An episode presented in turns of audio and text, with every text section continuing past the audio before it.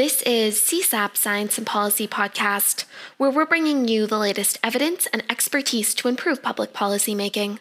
This week, we're proud to present the 12th episode in our series on science, policy, and pandemics. This episode is brought to you in partnership with Cambridge Infectious Diseases and the Cambridge Immunology Network. In this episode, our host, Dr. Rob Doubleday, is joined by Professor James Wood and Professor Julia Gog. Welcome, and it's really nice to welcome back Julia Gog and James Wood. You both very kindly started this CSAP series of podcasts back in the end of March, which probably seems like a very long time ago to many of us. Um, and it's, it's lovely to welcome you back, and it's an opportunity to catch up with you and catch up with you know how we understand the COVID pandemic and start to look ahead to what it's going to mean to live with this disease for the coming months and years. Julia Gog, professor of mathematical biology from the University of Cambridge and participant in the SAGE process advising government, and James Wood, professor researching dynamics of infectious diseases, particularly zoonoses, and head of the vet school at the University of Cambridge. You're very welcome. Julia,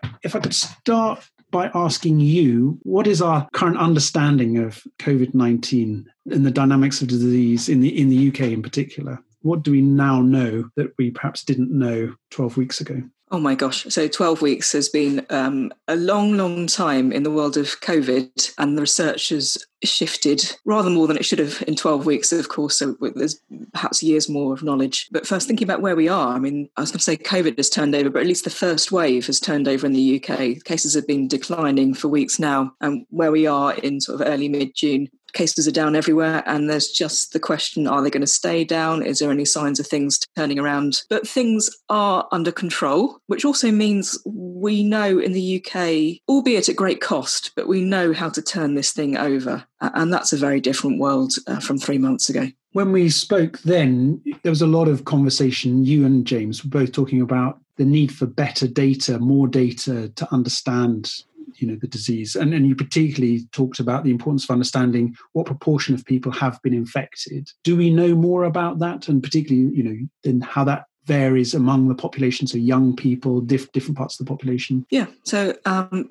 some information on that is out and is public now. I think we were talking three months ago about the possibility of serological testing. And I think everyone who listens to any news knows that serological testing or antibody testing has been happening. And uh, marvelously, they don't need to explain every time in the news either the difference between virus testing and antibody testing, whether you've got it or whether you've had it. Um, that's been done. And some of the results are public and there's more and more being done. It looks like a fairly low proportion of the population in the UK are seropositive, i.e., their blood shows that they've got antibodies to COVID 19. It's of the ballpark of 10%.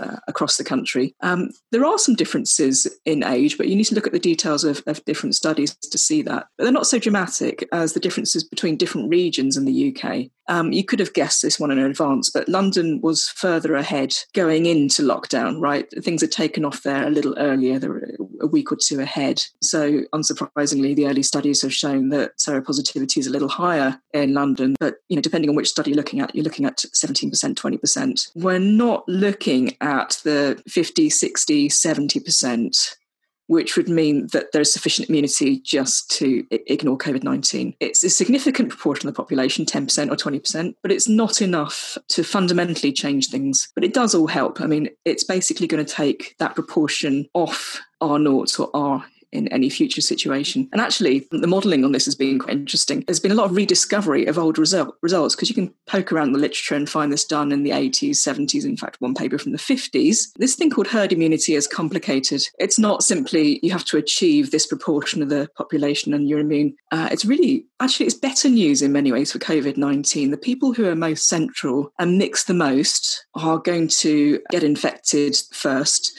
But it's also those people, if they're immune, it's the most protective so the community. This idea of herd immunity, which is almost a rude word at the moment, but some population level immunity that will help dampen down COVID 19 is achieved at a lower level than you might imagine.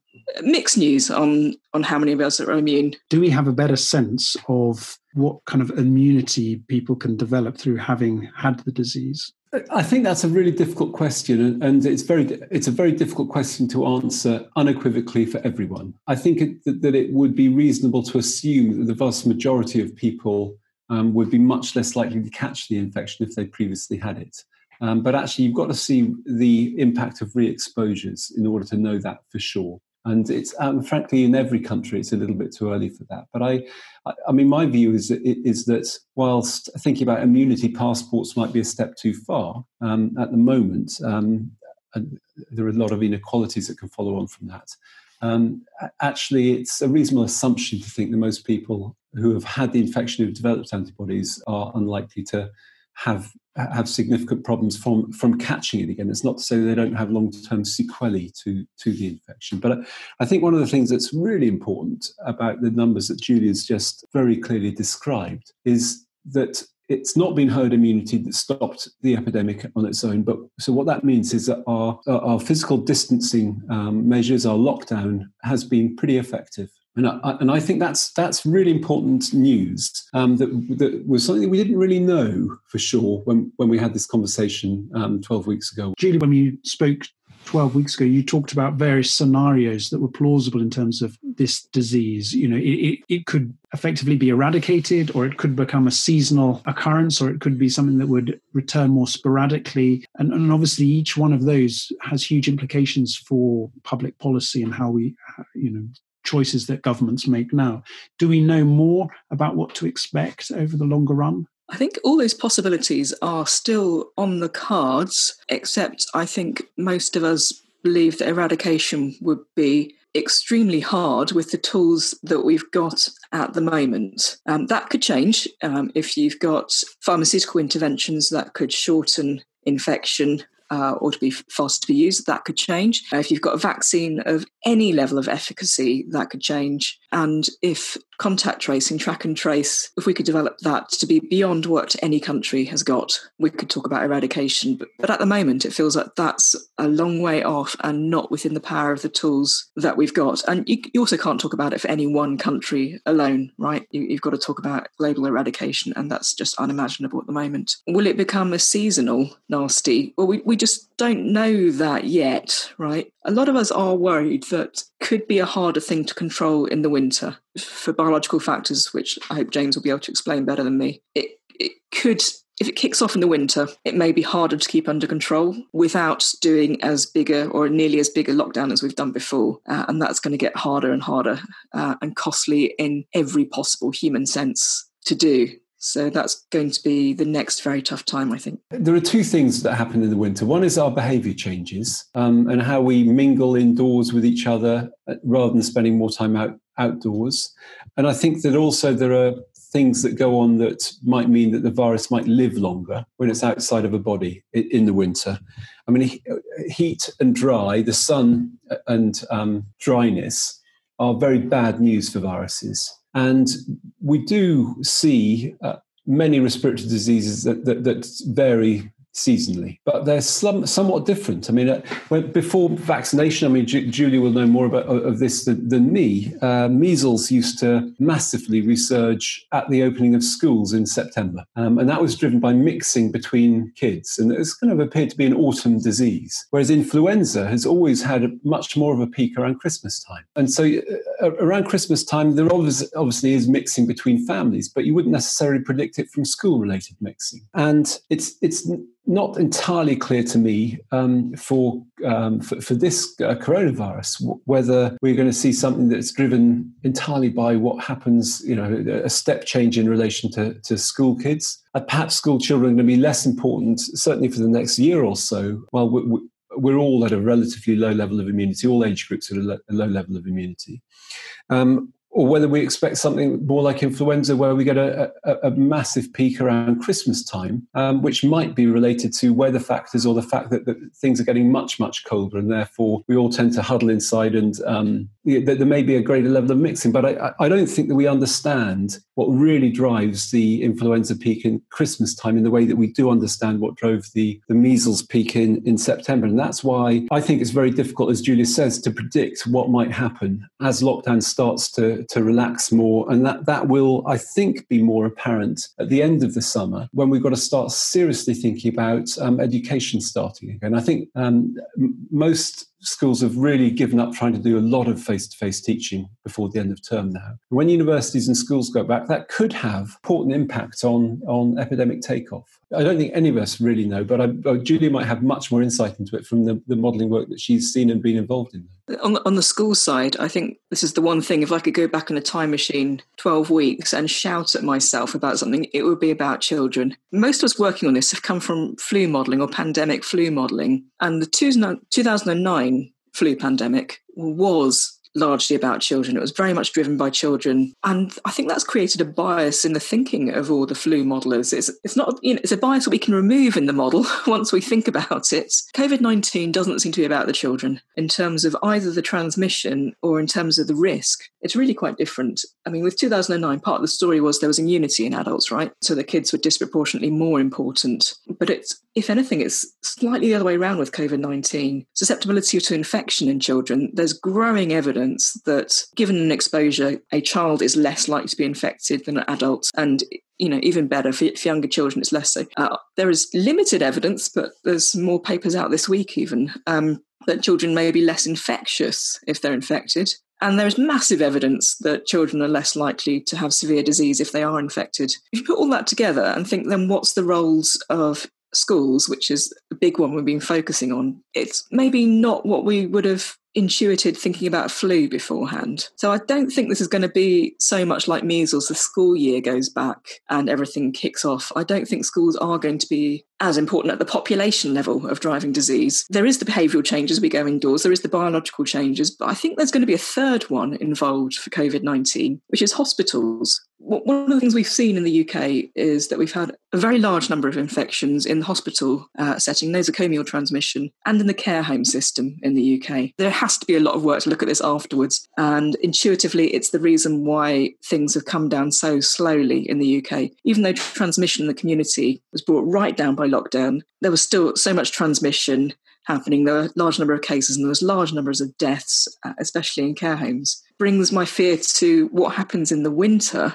Again, you've got higher bed occupancy in the winter due to everything else that's happening, non-COVID in terms of health, infectious disease, etc. So, what happens if we've got COVID rumbling um, plus massive occupancy in hospitals again with other things. So I think that might be a third factor we're going to have to think about in this case, and that's that's different to flu and that's different to measles. I think that's a really I mean bringing in the the, the, the kind of parallel epidemics in hospitals and care homes is so important and something that we I don't think that, that we as a society, let alone as a um, modelling community, are used to having to think about. You know, we're used to having diseases that old people generally have got much more immunity. I mean, I know that p- people will die from flu, but that's relating to to the fact that their immunity probably starts to be less effective in, in the very old, um, and they're more more likely to suffer severe consequences when they get infected. But this is totally different, and this is this this is I mean exactly as Julie describes something that is quite different about the pattern of this epidemic compared or pandemic compared to normal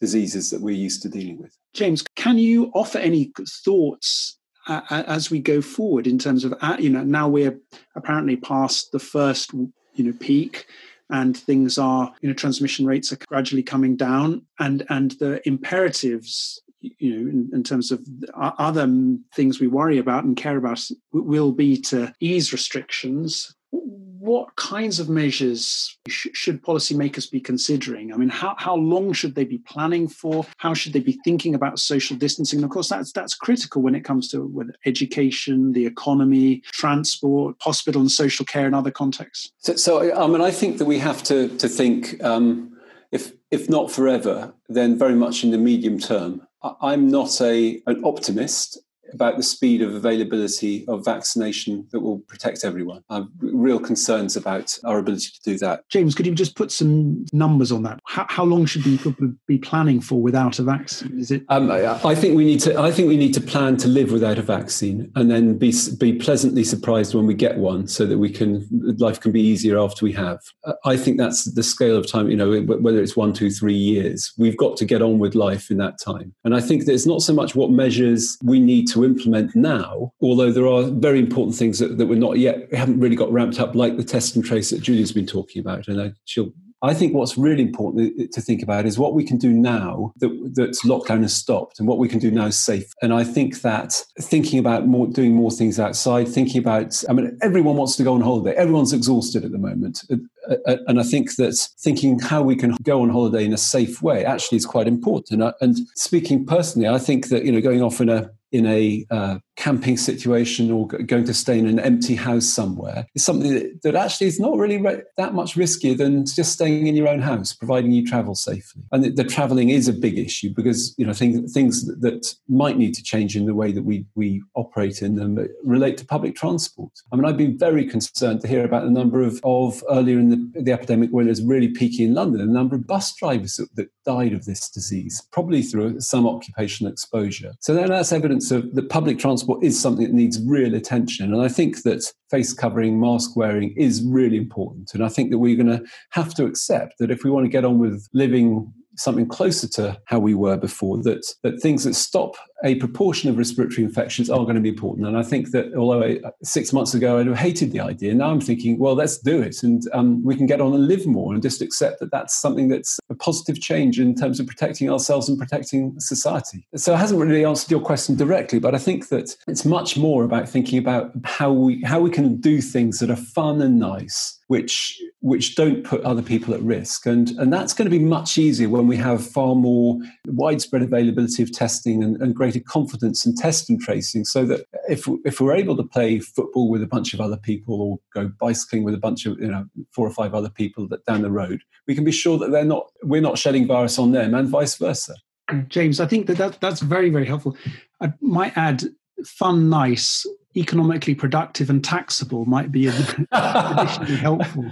Of, of course, uh, no, of course it is? But that relates to getting back to work and business as normal because actually doing fun and nice things actually in many cases is a significant contribution to to the community, I mean, to, to society. And I mean, sport does bring in a lot of money into society. I think that, that mass gatherings such as getting 100,000 people into a single ground, are things that are going to be much harder to justify for a lot longer. Um, but, but, but I think that, that, there are ways of, of benefiting economically from the example of sport. I mean, a lot of the, the revenue actually comes from television revenue and, and, betting in the case of horse racing. So a lot of these things could be done on a, on a scale so that the, that the activity is allowed, but you've modified the, the, the risk of transmission that, that goes along with. And, and those are the things I think we need to think about.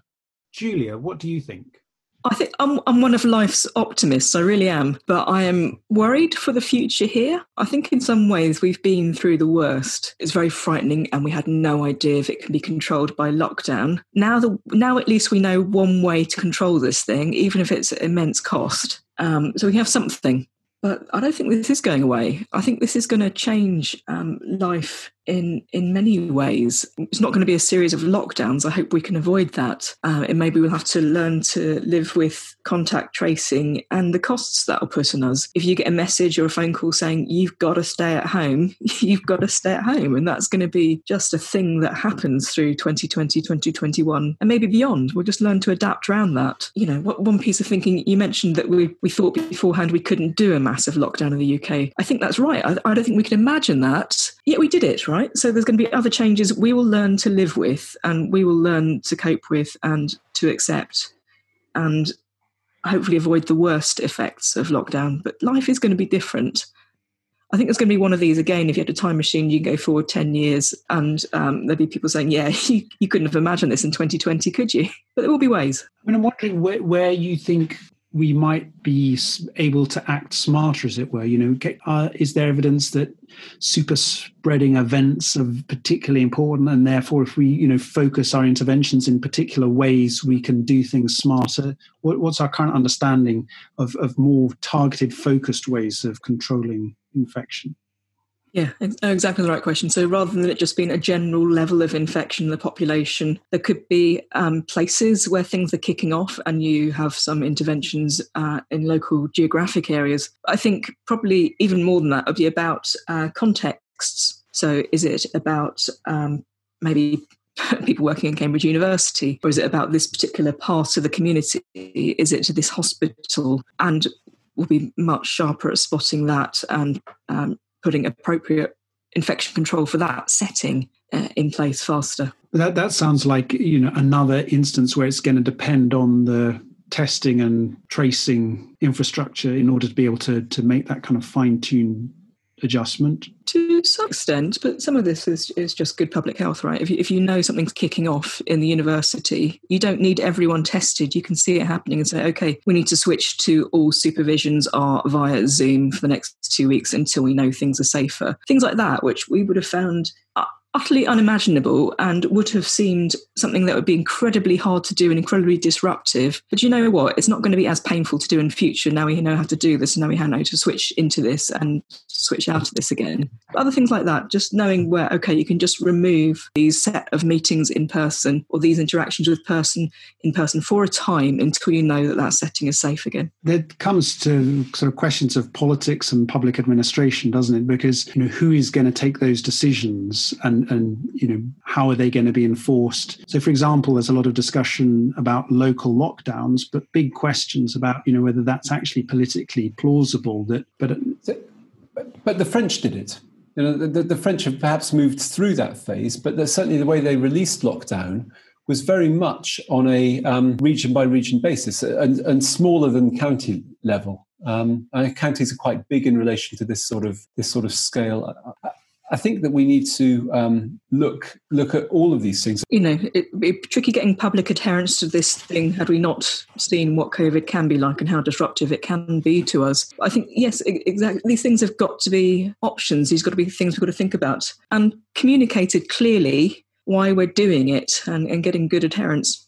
I, I, think what's really interesting, um, Rob, you're talking about um, imposition um, in your question.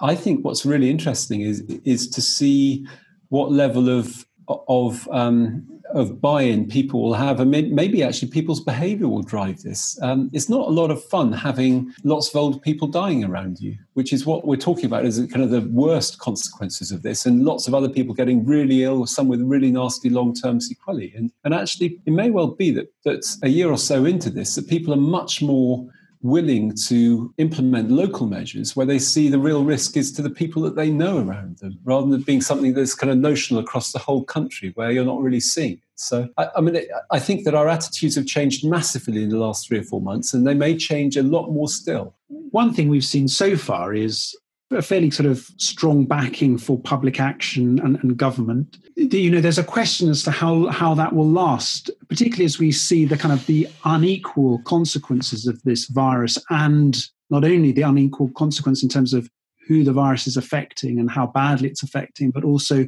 who's bearing the cost from the kind of uh, restrictions that are in place and the hit to the economy that's happening and the loss of jobs that are coming. You know, I wonder you're you're both looking at the disease and the dynamics of the disease. But but what's your thought in terms of you know let's take um, the the disproportionate impact on black and minority ethnic communities in this country. I mean, how how can we hope to bring people together with these measures when it seems like the burden's so uh, unevenly borne?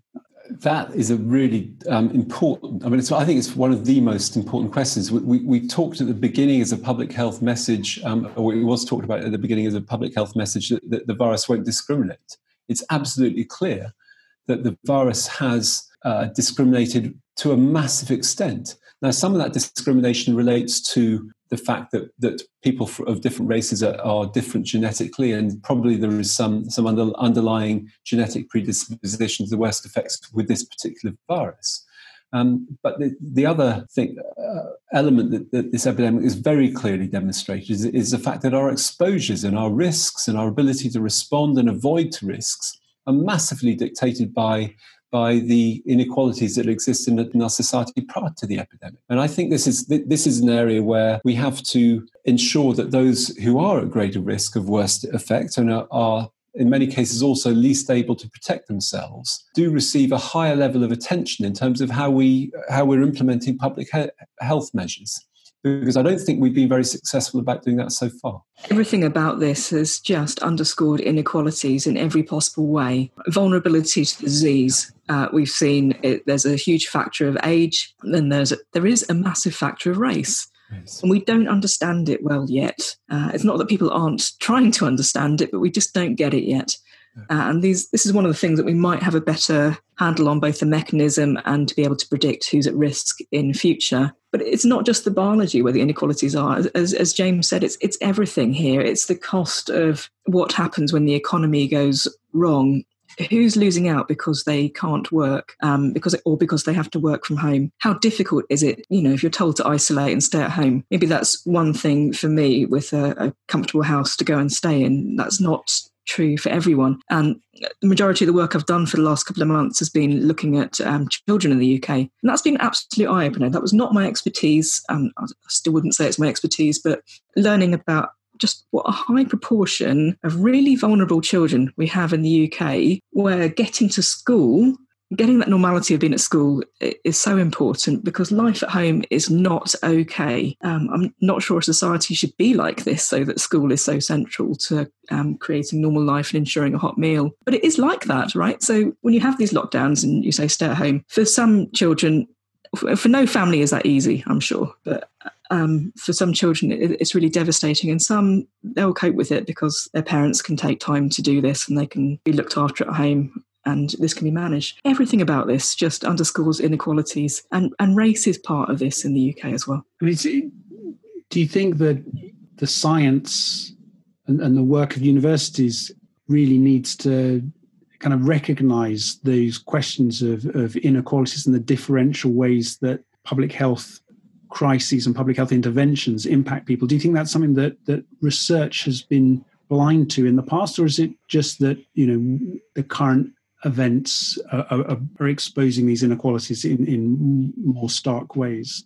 I think we need to have a conversation about that within University of Cambridge one of the things I've learnt about during this lockdown, talking to colleagues who are fellows in Queen's and the Queen's SCR, is that I should not have been surprised by this. In any kind of disaster, there's inequalities, and it's earthquakes in particular. Um, my colleagues are experts on, so we heard about, you know, the story that you know the poor die and the rich pay, which is grossly oversimplifying in many ways. But these stories that are repeated across all these different settings, what what we could have learned, what we should have learned, it doesn't mean there's any easy answers in what you do going forward because if you don't intervene enough one group gets hurt. If you do intervene too much almost uh, almost certainly the same group gets hurt in a different way. But i think we should certainly be having these conversations now across university across different disciplines. It's not just healthcare. If there's health disasters there's major crises emergencies catastrophes the inequalities these cause um, and I think this this is something that, that is essentially a multidisciplinary conversation. I mean, the political and social economic sciences are